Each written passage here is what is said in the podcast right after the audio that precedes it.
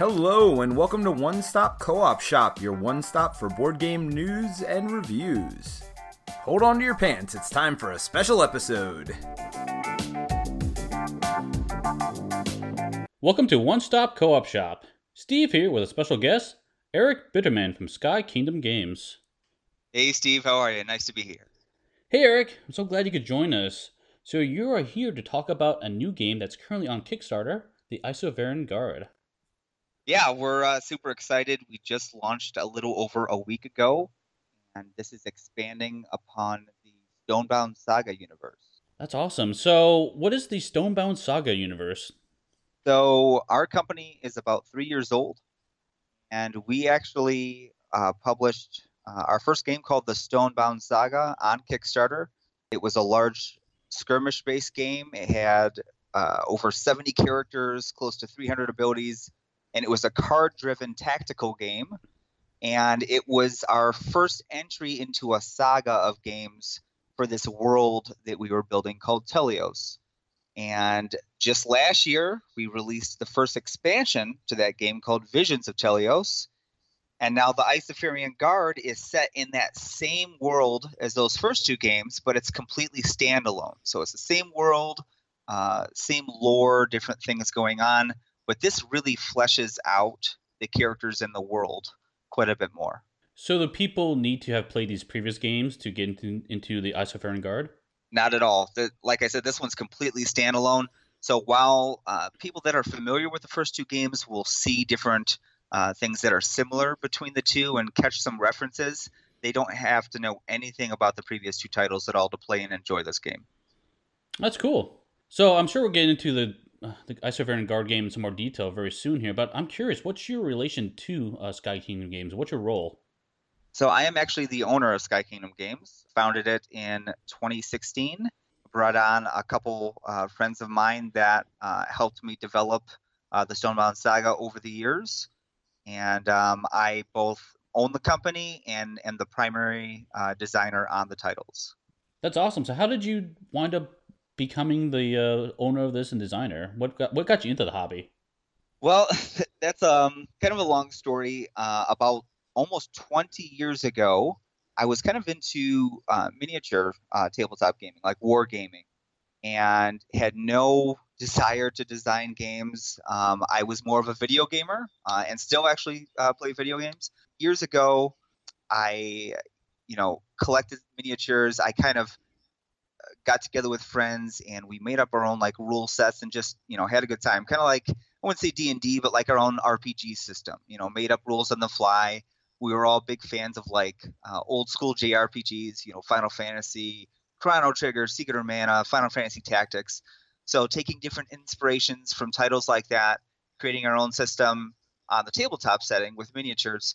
And over the years uh, the same group would just keep getting together on a weekly basis and eventually, the system kind of converted or transitioned into a card driven system instead of the miniatures. I don't know when that was exactly, um, but the mechanics just kind of flowed uh, into uh, a grid system where cards would move. And that's actually where the first ideas for the Stonebound Saga came from. And the more we developed it just over time, uh, the friend group really loved the game and eventually a lot of people were like you know you should you know share this out and get it out to the public for more people to see it. So we started to show it out and took it to a couple conventions and the feedback that we got was people really love the game. And then they said you know maybe you should you know take a shot at publishing this game and getting it out there the rest is history. So you decided to publish your own game right out of the gate? Right out of the gate yeah. Just uh, like i said it was just with a friend group uh, years ago and going into it, I actually already own uh, I own a computer consulting firm. I work as uh, in IT for a living, so I knew a little bit of the business side and uh, starting a corporation and things like that. So I was able to do that side of it. Knew how to run a business. You know, I had a game already designed that we had been working on for you know close to 15 years with a big group of people.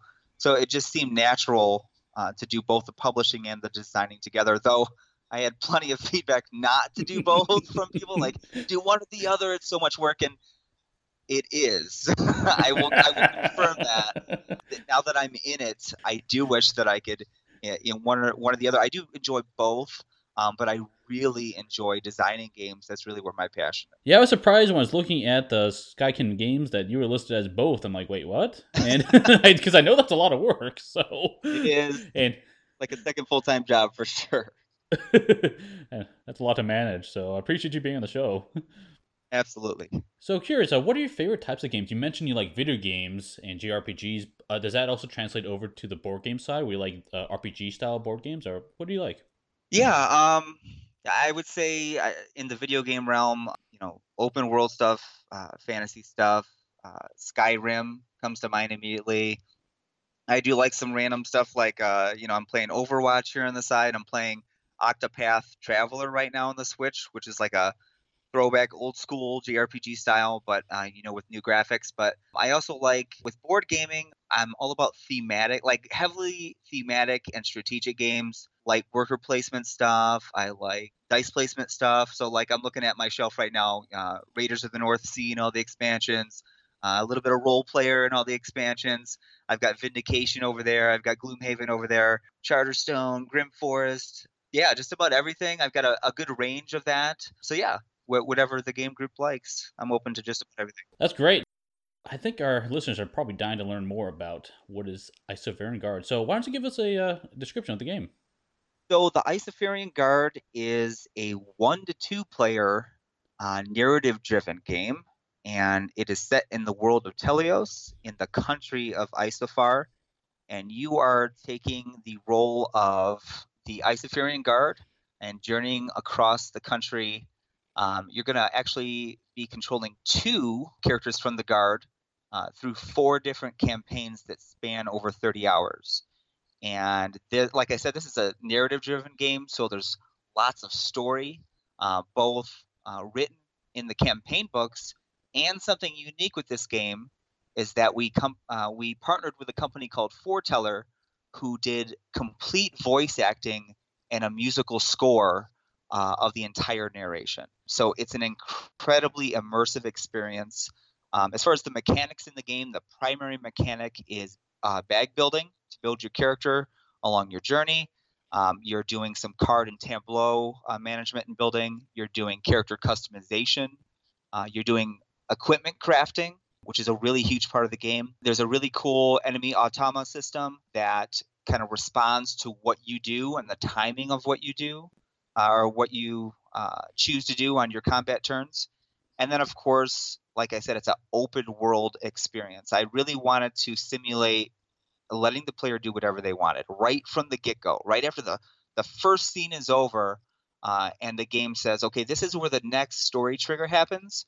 You know, you can decide to go to that story trigger and continue the main story, or you could just head off somewhere else and, you know, trigger side quests and um, go fight enemies over here or go have a conversation with the different characters of the world. There's all kinds of things to do in the Isofarian Guard. So this sounds like a very immersive RPG. When you're describing it and reading about it online, I, I definitely see like Skyrim in there a little bit, just from like the Nordic theme and this whole open world environment. Is this kind of where you may draw some inspiration from, or Tell me a little bit about that. Yeah, certainly. Um, I actually had a really cool interview with the guys at Man vs. Meeple. They're actually really close to me. They're in Indianapolis, and I'm in the Chicagoland area.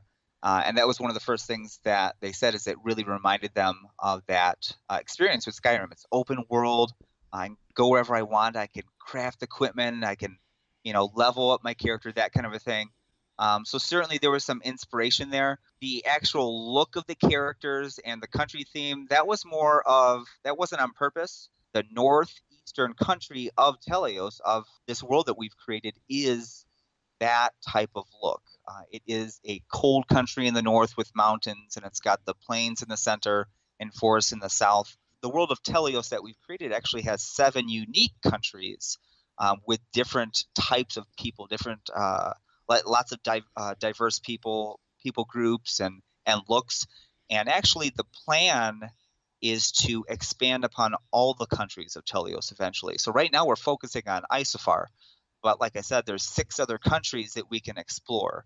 Um, and you'll actually hear about a couple other countries in this game. You'll hear about Koros, you'll hear about Falmond in this game, and you'll hear about those people groups. Um, and actually, even in the first scene of this game, uh, you see the Isofarian Guard has actually just taken out a patrol of uh, soldiers, of scouts that have come in from the country of Falmond. That sounds really interesting. So there's, assuming this goes well for you and everything, which is it's looking doing really well on Kickstarter. Are you planning to maybe expand the system in the future?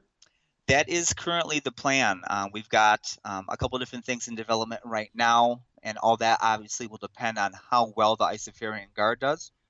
But yeah, we want to continue expanding this world as far as we can go. We've got a really ambitious vision for what we want to do. Like I said, it started with the Stonebound saga, and it's a saga. It's a, a whole series of games to really flesh out this world. The Stonebound saga, like I said, was just a skirmish game, and it was just a ton of characters 70 different unique characters, but it was just a skirmish game. Like, why are they fighting? Who are these people? You know, what are these places? And while we love the Stonebound Saga and it's a great tactical game, it didn't dive into the people, the personalities, the the emotion, the the countries. Um, so this game begins that deep dive into the world, and hopefully we can continue that in multiple titles after this as well. So RPG type games and leveling up and dungeon crawls, they're found everywhere in board in the board game hobby. Uh, what really makes this stand out differently than you? This is one of our questions from Nick Skeen from our community. Definitely, I I would say the biggest thing with this game is the feeling of freedom. That right, like I said, right from the beginning of the game, I'm free to explore. I don't have to go to the main story. Um, like it, it is a story-driven game, and it's all about the story at the end of the day. But you will have so many other things to do this is like a completionist game in a lot of ways. Like I can do this entire crafting tree. We have a mining system where the, uh, the different characters can go mine uh, different various uh, minerals and stones, combine them together to create custom accessories. Uh, they can do over 50 different unique side quests in the game. So they'll have all these different things to do and the main story, and everything is going to be voice acted with custom music around it. That, uh, as far as I know, really hasn't been done to this level. Uh, and in a lot of ways, I'm trying to bridge the gap between the digital and the analog here.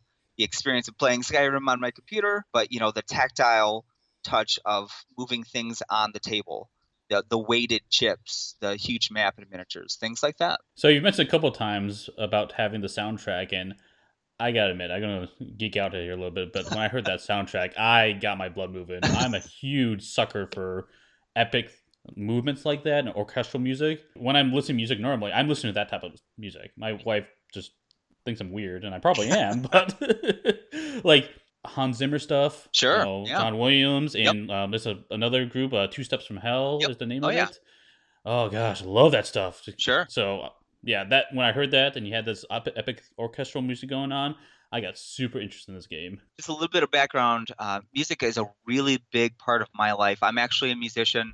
Uh, I've been playing drums and piano for over 30 years, and I teach percussion. And just music is so powerful. It brings uh, that truly immersive emotional experience. Some of my best games growing up had incredible soundtracks. And with the wrong music, the whole experience changes. So when I completely agree. Yeah, so when designing a game like this, I just knew the sound had to be right. I couldn't like go to like a you know license free uh, library of music and just slap those tracks in there. It would not feel right. So when we were doing the voice recording, I wanted the music to actually ebb and flow around what people are saying. When there was a big emotional moment, I wanted the music to crescendo right into that area so you would feel the scene even more. So yeah, music is a big part of this game as well. And uh, like I said, we have the Forteller uh, experience, which is a separate companion app that comes um, separately with, from the game, and that'll have the voice acting and the music behind it. But there's also a separate soundtrack that we have offered with the Stonebound edition, and that's all the music from the game without the voice acting in it as well. Curious now, you were talking about the orchestral music behind the voice acting, but will the Forteller app or will there be some other method of having that orchestral music play while you're just simply playing the game, or do you need the soundtrack for that experience? Yeah, you'll have the option of either uh, no audio, just reading the rule uh, the rule book and playing it as is. Uh, you can play the game uh, with the rule book and forteller listening to it, or you can play with the rule book and just the soundtrack, and the soundtrack will be uh, a digital product that can be downloaded to your phone or you know played on whatever platform you like, um, and you, the option is yours really. So one of our uh, community members, Chuck Fox, was curious about that. He was he doesn't necessarily like it, the digital element in his board games, and yep. so it sounds like you can definitely play this separate. If you want, if you want the digital, it's there. If you don't want it, no big deal. It doesn't change anything. Yeah, and to kind of speak to that too, uh, we wanted the forteller experience to not like get in the way. This isn't like a screen that you're going to have in front of you all the time.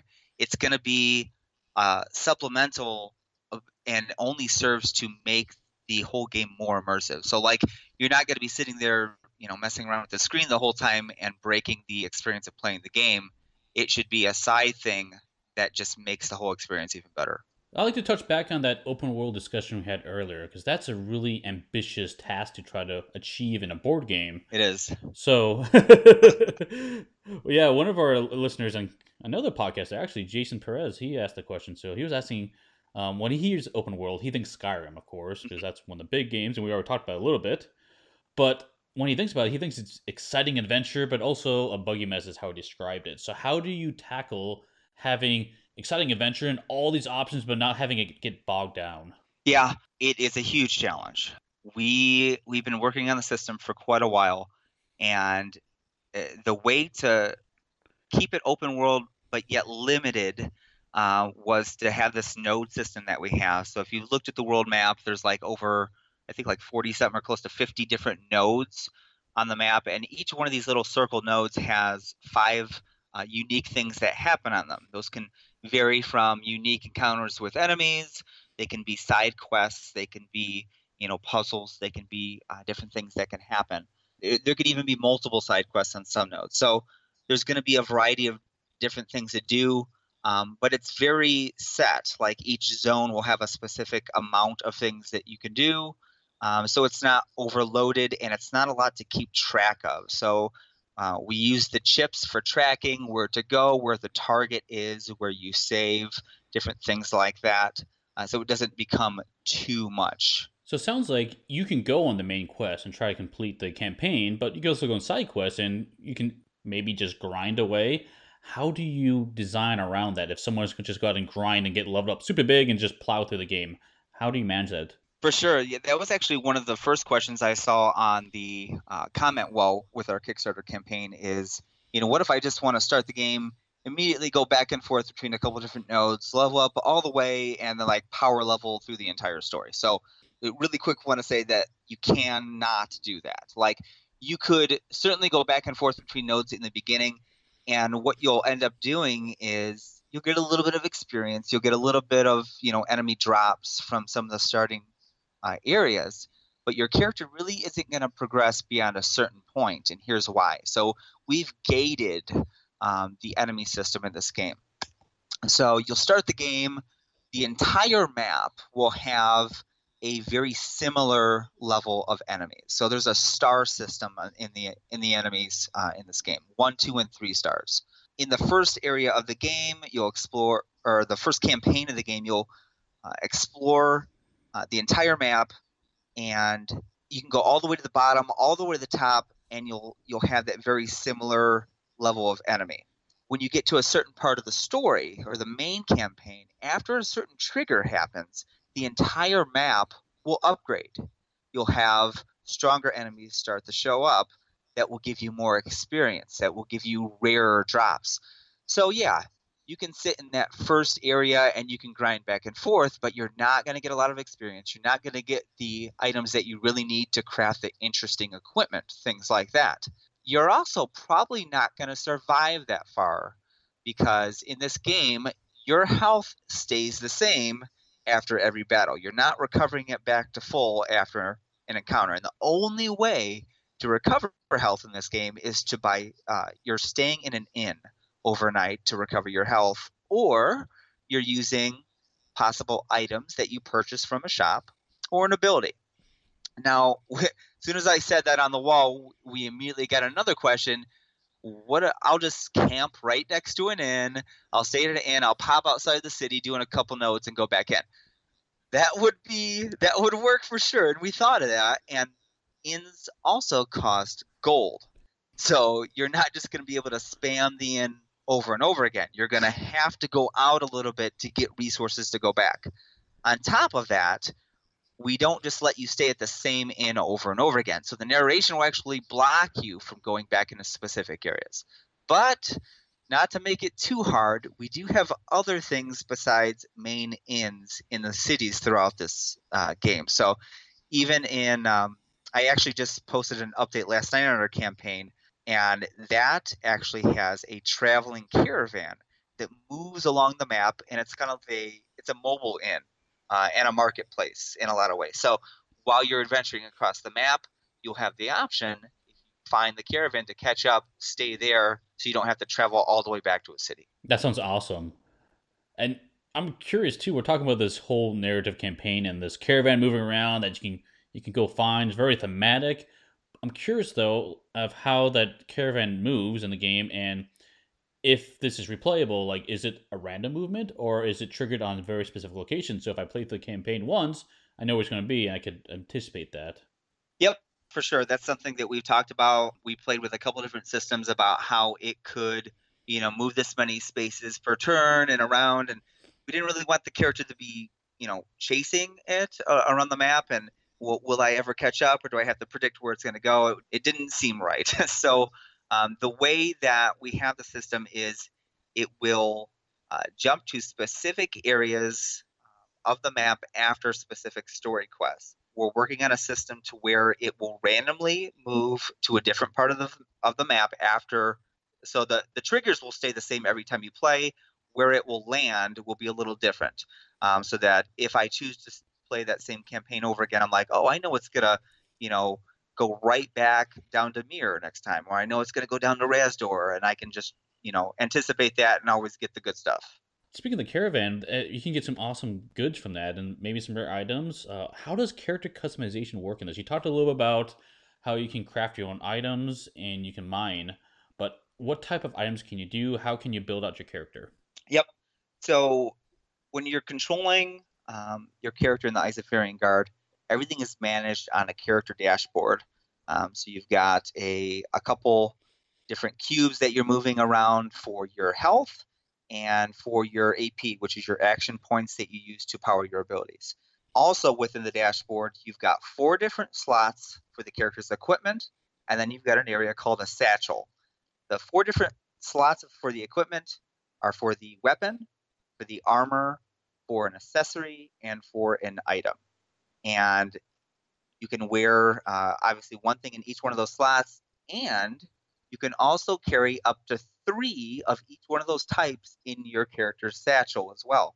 So this allows you on the road to be able to swap equipment. If i come up to a battle or something like this and i could tell that enemies are doing something specific like you know throwing poison chips in my character's bag maybe I'll equip accessory, you know, a specific accessory that makes me immune to poison. I don't take damage anymore.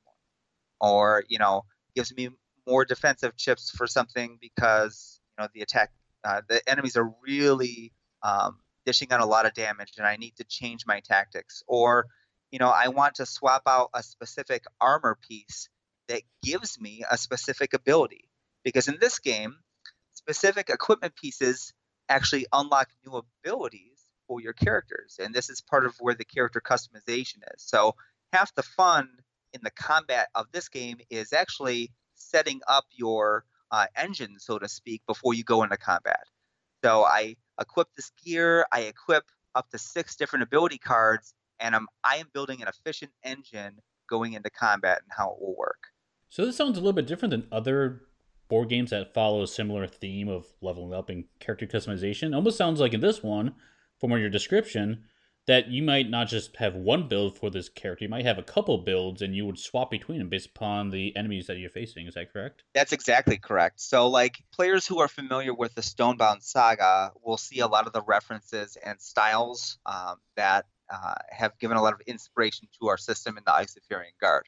So the the Stonebound Saga had seven different classes of characters to them, and a lot of the styles of gameplay from those seven different classes you'll see reflected in the guards here. And even within a specific class, we've given them multiple different ways to, you know, go higher attack, higher defense, more action points, more support.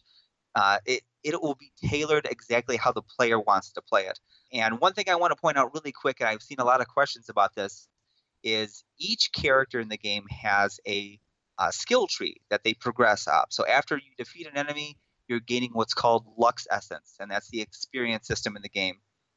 And you are moving a chip up the character's skill tree to unlock bonus chips for their bag, bonus stats for them. The examples that are on the campaign uh, the campaign page are actually not final examples. Um, and actually, the image that's used is a duplicated one because each skill tree for the characters is unique. Um, and we're actually going to be expanding upon the skill tree system. It's not going to be like one big board that's really tall. We're probably going to have uh, one that's more square, uh, smaller icons, and lots of different passive trees so that you can really go up multiple different areas and have very specific roles for your character that will feel completely different. Stop it. This is going to be too exciting for this game. That's awesome. I'm so glad to hear that. Uh, so it sounds like even if you were to play the campaign again, you could totally go down a different path and have a different experience. And that's on top of the different builds you would be doing. Yeah, if you were to play the the campaign again, yes, you would know the main storyline and maybe how the campaign ends, the finale of it, but the way the combat will feel you can play completely different. Just like in Skyrim, like uh, hey, I want to play, you know, complete with sword and shield, you know, standard sword and board, or I want to play mage or whatever the next time. Like you can make each one of these characters feel completely different each time, and the story can actually be completely experienced in a new way because there's uh, a ton of branching paths in this game and major decisions. So even in the first the first campaign in the gameplay example that we've given so far with Grigory, you start the game he travels to Cilney, and even in the first scene there at Castle Strigg, he's presented with an option.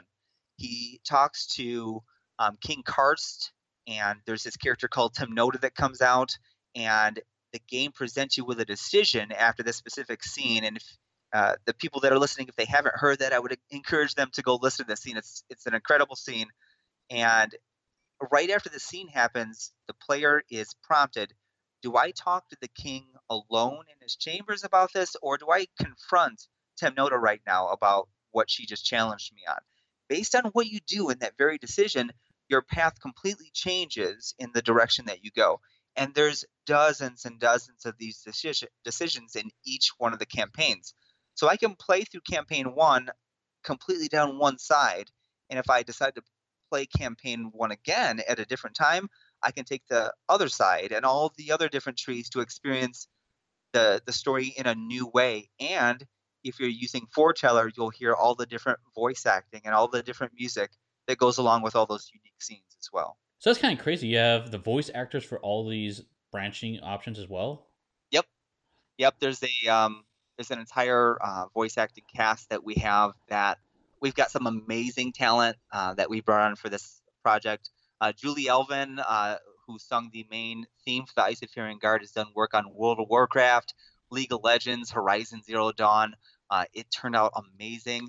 And then some of the voice acting, the, the cast that we have, they've done incredible work. There's a guy that's uh, been on The Office and Arrested Development. There's a, a three-time Emmy Award-winning voice actor in there. Like Forteller has done an incredible job of bringing on amazing voice actors to really capture the characters that we uh, that we really uh, envisioned for this title. So we talked about the campaigns. You have four campaigns in this uh, game, and each campaign follows uh, mix, a pairing of two characters. Is that correct? That's correct. Four four separate campaigns. Each one lasts about eight to ten hours, and each specific campaign is paired with two of the Isofarian guards. And so, if you're playing solo, can you play one character, or you do you play two characters at a time? Yeah, if you're playing solo, you would actually control both characters at the same time. So you're going to be here, you're going to be reading uh, and or listening to the story uh, through the eyes of those specific characters. So you're going to hear their lines, you're going to hear the voice acting of those two characters. So that's why the campaigns were specifically paired to them. Yeah, that makes sense, especially since if you look at the Kickstarter page, there's these awesome miniatures with actually two characters on a single base, and they're awesome poses.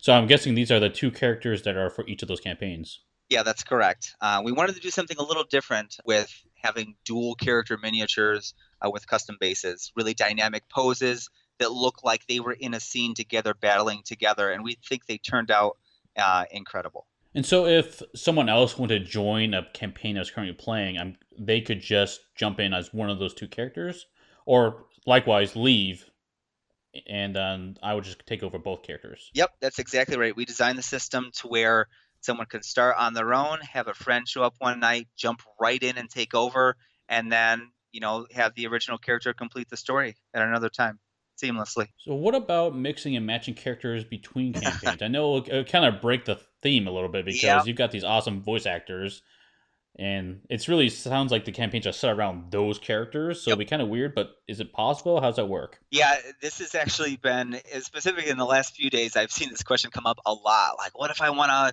you know, have Vera and, you know, Catherine together or Gregory and, you know, Pavel or whatever. Um, because like I said, all these characters feel different, and what I want to, you know, try these different combinations and see what where they would work. So, uh, to speak to that, the four different char- yeah, the four different campaigns are written specifically to the characters. So, yeah, you're you're reading what they said in a situation, you're listening to what they said in a situation. It would feel kind of jarring and weird to be playing two separate characters, but be hearing uh, or reading the actual lines from different characters in a specific scene. And as far as the mechanics of the game, each campaign was designed and balanced to highlight the strengths of these pairs and to exploit some weaknesses in specific scenes, specific battles. So the numbers were specifically ta- tailored and balanced for those pairs. So, yeah, you it would work if someone really you know wanted to go through a campaign using other characters while listening to you know the lines of the other ones but it, it's going to be more balanced and play a lot more solid with the characters that they were meant to go on now not going to give anything away too much but there may be other content that we haven't talked about yet that may allow you to combine separate characters I'll, I'll just leave it there. we may hear about that before the end of the campaign, uh, depending on how it goes. So if you guys want to know more, check the campaign towards the end. So, so I'm curious, why did you limit the game to one or two players? Has it hurt or helped you in generating excitement for the game, or? This is a an area that um, I really thought this title would, this player count would be just the perfect spot for this title. It, it it's a player count that I think needs more titles. You know, not everybody can get together with their you know gamer group all the time. You know, there's a lot of you know solo gamers out there, or couples, or you know people that can just you know get together with one friend here and there. And this was specifically designed for that small group. So I saw the need for that, and the system really plays better at one to two. The, the, the table would be huge, and there would be so much going on trying to force a third, fourth, or fifth player. So if you know people wanted to see what we can do with multiple players, the Stonebound Saga su- supports um, you know two to six players as well. But th- this was really designed for that small group uh, experience. I do appreciate that because I feel like there's a lot of games nowadays that have on the higher player counts, or maybe on the lower player counts in some cases as well, it's on the box, but it yep. really doesn't play that well. And so it sounds like you've already considered that. In. Yeah, and, and we didn't want to force it. Like a, a lot of um, a lot of games will try to force, uh, and usually it's the opposite. Honestly, you'll see a game that's like two to five, two to six, or whatever, and you know many people will clamor for the solo mode or the solo option, and it's kind of forced in there, kind of a second thought. And I wanted it to be the primary thought, the primary design was for one to two players. Everything was geared towards that more focused experience. I, I mean, to be honest, you're going to be listening to large chunks of story and reading and stuff, and in a large group, keeping the attention span and the distractions and stuff isn't going to be the same, and maybe not as immersive of as experiencing it, you know, yourself or with one other person. And so, how does uh, player elimination happen in this game? If it happens, like if I was playing with two players at the table and one character unfortunately didn't survive and the other one continued on, how does that work? I can tell you've been reading the comments on the wall today. so absolutely came up today. And when a character goes down in battle, it, if one survives, I should say, and one is is still or has fallen, um, the party will continue. So the player isn't eliminated, but they are out until the other character is raised. And there's multiple different ways to raise a character in this game. So just like you save in the game to recover, you can make your way back to an inn to recover the health. Uh, you can also use uh, different items in the game that can temporarily revive you and different things like that. And there's even uh, you can craft and purchase items to do some fast traveling. So if you want to get out of an area really quick, uh, you picked up something rare from you know this epic battle that you just did, but you've got to make it all the way back down to the end. You use some fast travel, you use some different things to get down to where you need to recover. There are ways um, and penalties for losing in the game, but we tried to minimize them as much as possible so it wasn't so punishing. And, and to answer your question further, if both characters die in in the wild, you reset back to the last inn that you rested at, and something unique actually happens when you fall. So all the equipment that you have equipped to your characters is is there. It's not touched. So you're not like showing up the end with like nothing on. But everything that is stored in your character's satchels drops right at the node that you were at. And after you reset at the end, you will have to make it back to that same location in order to reacquire the loot that was in your satchel. If you were to fall again before making it to the satchel, you'll completely lose the contents. So that's where the penalty can come into play. And we try to minimize that as much as possible by allowing you to keep everything that's equipped on your characters. You don't lose those, so you're not starting from scratch with no equipment, but you'll lose things like enemy drops and gold and things like that. So we're talking about how you lose items or keep track of items and, and other gear in the game. How does that tie into wanting to save a game state after a play of however long you want to play? Yep. So there's a couple different aspects to saving the game. Like I said, inns are where you go to actually save the location of your game. But as far as you know how much progress you made on the skill tree, how many chips are in the character's bag, which cards are on my character, um, you know what's in my inventory. So there's actually a chest system in specific cities. So I can store things in this chest, uh, and this will probably um, be represented. We're probably going to use the game tray system that we unlocked uh, actually as the first stretch goal of this campaign. So the characters are going to have little character trays where you can put the specific chips that are in their bag right in there. They'll slot right in. All the equipment that's in there, all the different unlocks, um, and and mark exactly what in you're at as well. So it'll be a very quick save system. Uh, setup and breakdown is no more than like five to ten minutes, so it's very quick. That seems like a, a point to bring up even further a d- adventure game, dungeon crawl, leveling up game that takes five to ten minutes to set up is kind of unheard of. So yeah, it was something that I I personally don't like games that are like massive to set up. So I wanted something that you fold out the map, you put the two character dashboards down, I throw chips in my bag, I open the rule book, and I'm done. Like I'm I'm ready to go right into the the actions. The the story is center stage, so I don't really have to set up that, and the bag system uh, doesn't take long to set up just a few cards and some chips. I want to start talking about uh, the combat in this game a little bit. We talked about how this is a bag builder, so and you have action points and how to use these chips to attack and defend against enemies. If you don't mind describing that a little bit to yeah, our audience. for sure. So the combat system is unique in that uh, you're going to first draw chips equal to the character's action points. These little uh, clear gray cubes.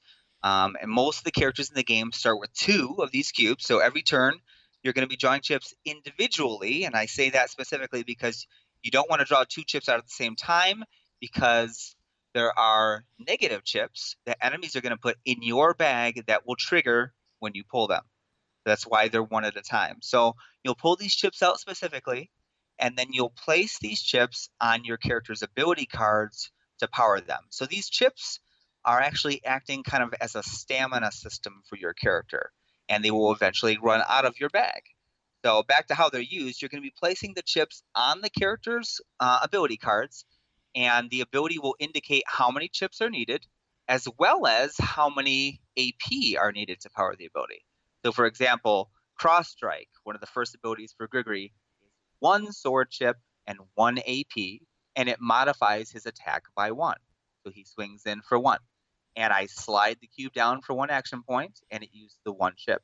And I will probably have one cube left, and I'll have one chip left to possibly power something else as well. And then once all of my characters are done in combat, uh, I refresh my action points back to normal, and the enemies begin their turn. Now the enemies don't use chips like we do. Instead, they have an AI, uh, an AI system or card system that they'll draw, and you'll follow the actions on their turn.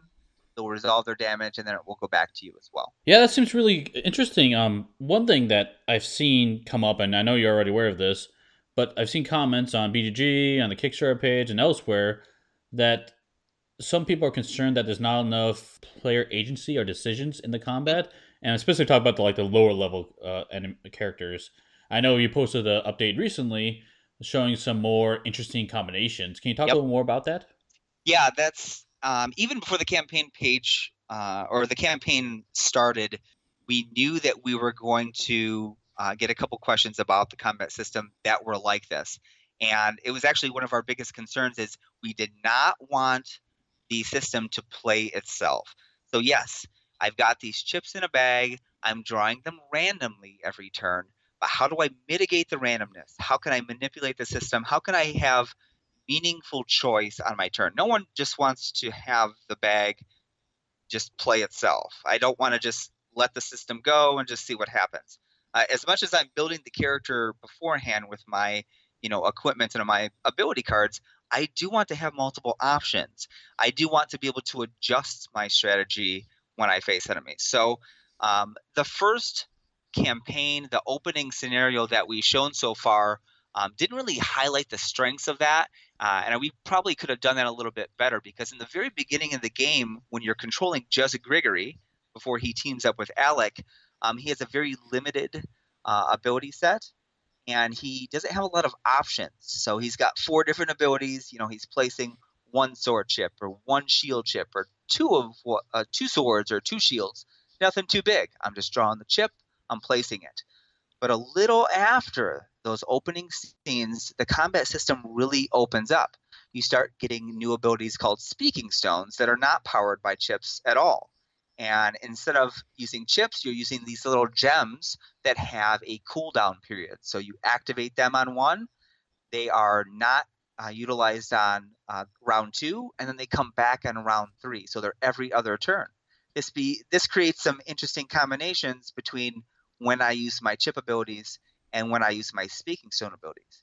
So timing is very important in this game. A lot of the character abilities are actually triggered by what the enemies do on their turn. So remember, I talked about the enemies having a AI system earlier. There's uh, eight different specific cards um, in the deck for each enemy, and six of them. There's three pairs of cards, and there's two unique cards or special cards in their deck. So as the enemies are flipping these cards over, you have to pay attention to what AI cards are being flipped if they draw one of those special cards, it's going to be more of a stronger ability. Um, I know that there's less odds for another one to show up in the deck because one is already flipped over. And say I'm using Grigori, I have an ability called Focus Stance. If I can predict when the enemy will use their special attack and I activate Focus Stance before they do it, I get a bonus of an extra AP on my next turn and I'm able to do more things. So there's the there's this card counting aspect that's going on on the side where I have to pay attention to what the enemy's doing. But back to your original question about the character customization. Um, each character has up to six different slots to equip character abilities. And in the very beginning of the game, it's kind of acting as a tutorial with Grigori. He has those four different abilities. Those will vastly change uh, as you progress in the story. You will get dozens of different ability cards, and you'll be able to swap those cards out, giving you the choice of what you want to do. Different speaking stone abilities, different basic abilities that are powered with chips. You will control how it plays more offensively, more defense, more utility, all those different things. And then when you get a second character and they start um, synergizing together, the different abilities from your first character and your second character will start comboing off of each other, and the order in which you do things will matter.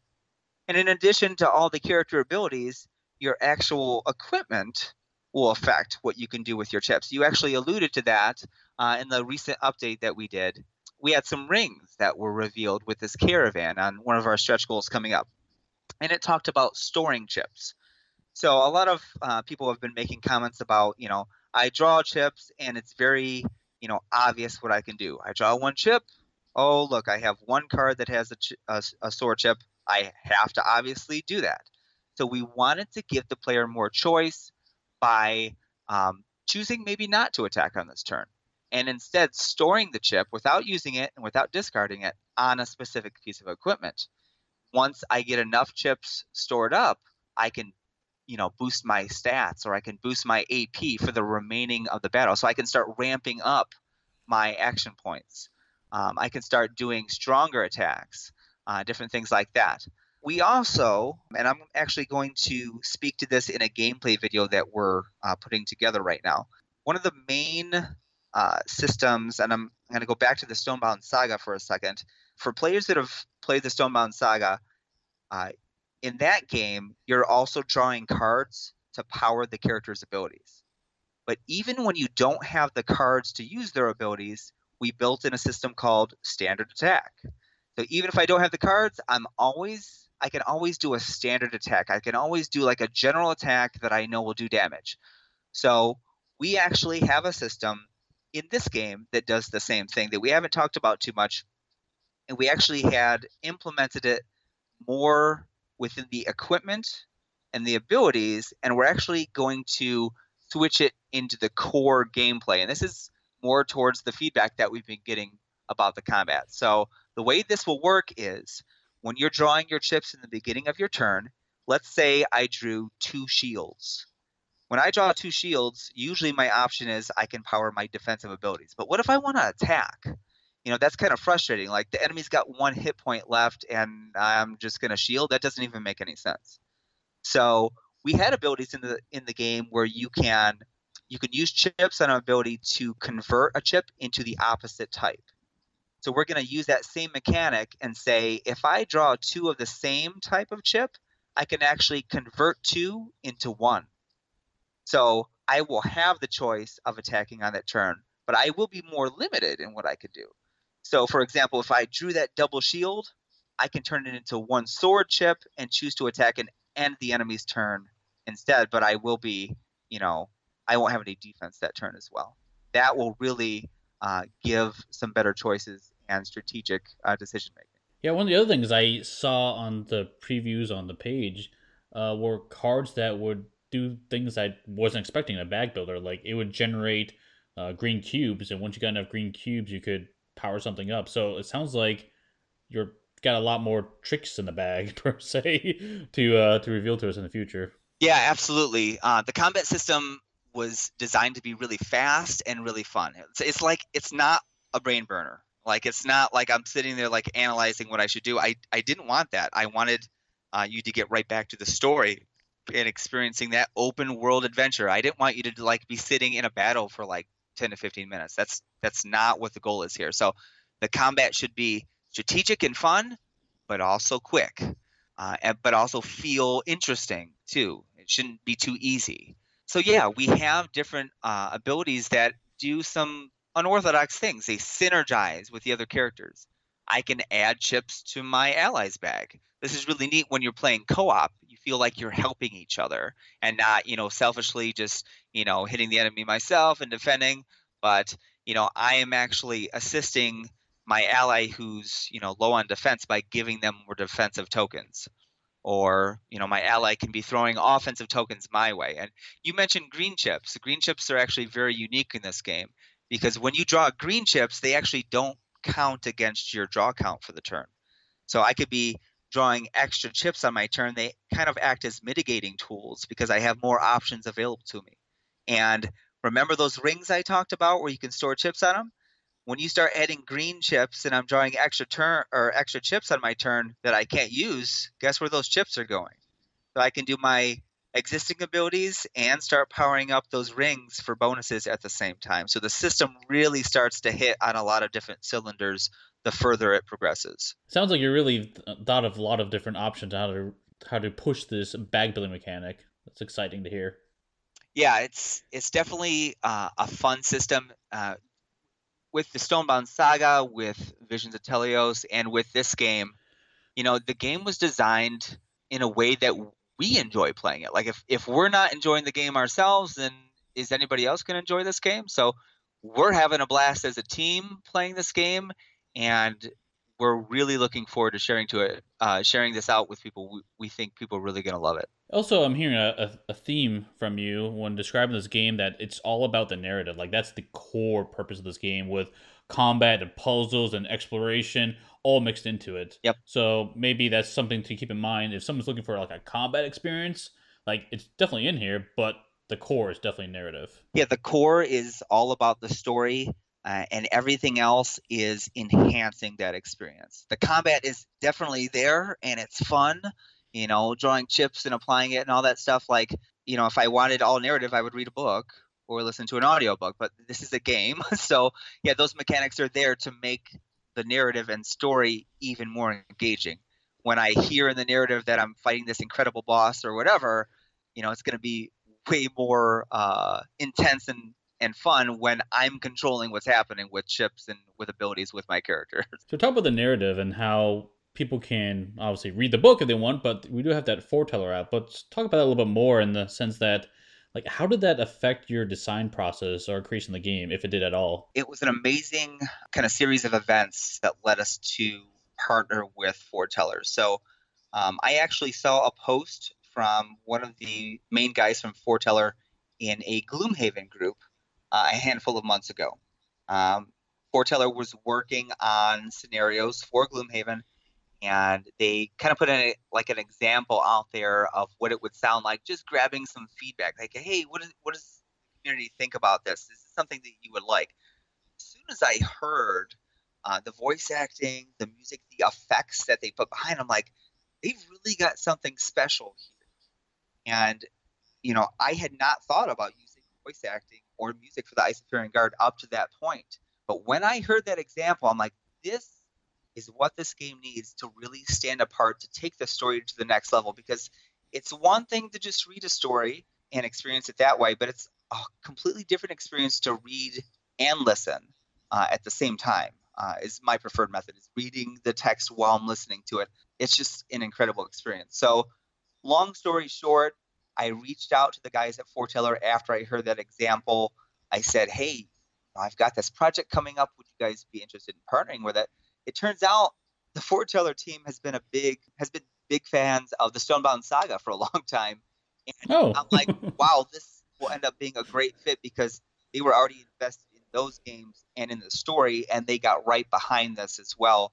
So now we're just really excited to be working with that team. And as you've heard on the campaign page, what they've done so far with the narrative has been absolutely unbelievable. It sounds awesome and epic, and I, it definitely gives me vibes of these RPGs, and these cutscenes almost, but in a board game uh, analog setting. Yeah, absolutely. It is. Um, it's definitely a unique experience, and it's the voice acting and narration part of this game uh, for Forteller will actually be around like nine, I, I think like eight to nine hours worth of audio, just to to give people like an idea of how much content is there. It's incredibly worth it uh, to add Forteller onto the, for the for the experience and the immersion that's being added. So, what do you find most challenging when trying to create this game, either through design process or publishing it? Because you're tying a lot of elements. You're tying in an, an open world system, uh, this narrative element with like Forteller and its soundtrack. There's a lot of moving pieces. And so, how do you what? How did you approach this, and what was most difficult in that? There's absolutely a lot of moving pieces in the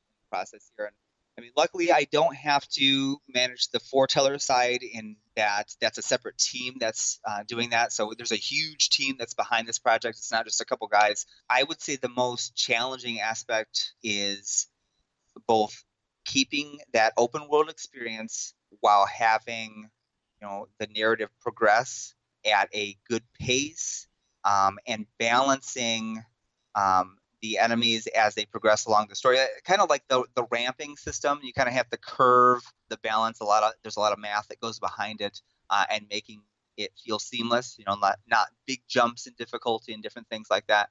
So it just feels smooth.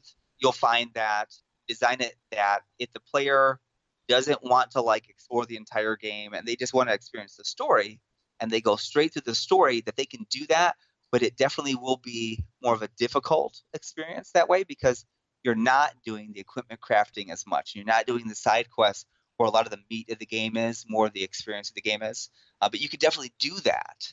Those side things that we've built into the system, those things are definitely uh, encouraged uh, as you progress in the system as well, or along the campaigns as well. Yeah, that sounds difficult to balance for sure. Uh, what are you most proud of with creating this game? Well, I'm really proud of my team. David Yanchik, who has uh, written uh, the story, has done an amazing job. Created some amazing characters. Uh, these are characters that we actually um, had designed for a while. They were actually a stretch goal from our last campaign with Visions of Teleos. Uh, if people go back to that campaign, they they look, they'll see a group called the Isofarian Guard that was going to be added to the Stonebound Saga as a group. There was even a playmat of that game from the Isofarian snowfields was the playmat there. So there's some interesting tie-ins, but really proud of my team, the time that they put in uh, over the last you know, year, year and a half, with all the writing, with all the design work, um, in making a game of this scope. It's just huge. It, it really is a big game, but it's going to be worth it at the end. We really think there's something very special here um, that's going to be something that'll be on shelves and, and tables for years to come. That's awesome. So, how can listeners purchase the game? I know it's on Kickstarter right now. Yep. If, if you listen to us once posted, so you have some time to back it, and you can potentially late back as well. I'm assuming. But are there other venues outside of Kickstarter?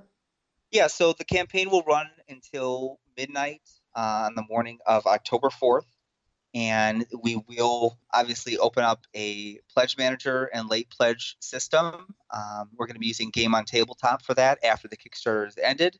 Uh, I don't have a timetable on how long that will be open, but that will be available to people if they happen to miss the campaign. But obviously, we would love your support during the campaign because we can unlock more stretch goals and content now um, as well. But as far as outside of the campaign, outside of the pledge manager itself, um, the game will be available uh, to some select retailers. There's quite a few retailers that have jumped onto the campaign already uh, worldwide. Uh, so there there will be the Isofarian Guard in different stores around, uh, but there's no guarantee that this game will uh, reach distribution. Uh, there never is really with any game, as much as we would like that to happen. this game specifically, though, is big and it's heavy. It, this is a beefy game. So players are familiar with the game Vindication uh, by Orange Nebula. It's the right now it's the exact same box uh, dimensions. It could be a little bigger than that depending on the content that we unlock during the campaign, but it's a big box. Uh, it's probably going to end up being around 15 pounds, maybe a little bit more. Over a hundred weighted chips, uh, close to a thousand cards. The game tray system. This is a lot of content. Um, so a game like that, that that has premium components maybe isn't the best fit for distribution and to be out in the stores. So I'll, much like chip theory games um, that are directly through, through the website, uh, we will probably have a similar approach if it doesn't go the distribution. So you'll be able to get it at some select retailers. We will continue to support retailers as well uh, directly if it doesn't go to distribution. And of course, we will have it available on our website, which is skykingdomgames.com as well. Great. I think another thing we should mention too are the potential Kickstarter exclusives because I'm not seeing any on the page. Are you expecting to have any in the future? No, um, our team actually is uh, not a big fan of Kickstarter exclusives, especially ones that are gameplay related. We do like ones that are maybe like alternate art and things like that, and we actually have done things like that uh, with the Stonebound Saga uh, in our previous campaign. But with this one, just really wanted the pack, the core box with everything. The people that missed the campaign, um, they're not going to be missing anything big. They're still going to get that same experience uh, in the box. And didn't want to add any optional add-ons or optional buy-ins that increase the price. No, this is going to be a core game for 79 bucks that has everything. There's no, you know, expansion that seems forced or too early. It's everything right there. Yeah, I really like that. I'm getting a little tired of these Kickstarter exclusives, and all these add-ons, and the price just seems inflated. It goes up after and you up, start adding yeah. them together. It does. It does. and and you get that FOMO from the Kickstarter exclusives, and or maybe you missed out. And now now it's like, well, do I really want to buy this game because I'm not gonna get the quote, quote unquote full experience, and you don't have any of that in this uh, campaign. Can, from what you're telling me. Yeah, well, it really the, the game itself is the FOMO. It- it- you don't want to miss this title. This is something we think that's a very unique uh, title. The, the blend of the different mechanics, the partnership with Forteller. There's really nothing uh, like it on, in the industry right now that combines professional voice acting, a musical score, an open world uh, with all the different customization. Um, it's going to be something really neat. You're checking out my boxes on this on that list. So awesome. Well, thank you so much, Eric, for spending this time um, talking with me about th- this game. Thanks so much for having me, Steve. Yeah, I appreciate you taking time out of your busy schedule for that. So, for our listeners, I'll be putting a link to the Kickstarter in the uh, notes for this podcast. And but honestly, go out to Kickstarter and look for the Is- Isofarian Guard. I'll be on there for the next couple of weeks until um, what'd you say, October? October 4th at midnight. I'd like to thank a couple of our Patreon supporters Andrew Barrett and Whiplash, who are co op MVPs, and Joe Sokol, who is a co op fan. Thanks you so much for your support. And thanks everyone for listening. And thanks, Eric, again for joining us. And we'll see you at the next stop. Thanks. Thanks for listening to another episode of the One Stop Co op Shop podcast. Please check out our YouTube channel at One Stop Co op Shop. If you want to reach out to us, the best place to talk to us all is on the Slack. See the show notes for details. Also, you can support us on Patreon. Check out patreon.com slash one stop. Thanks for listening, and we'll see you all next week with another top five list.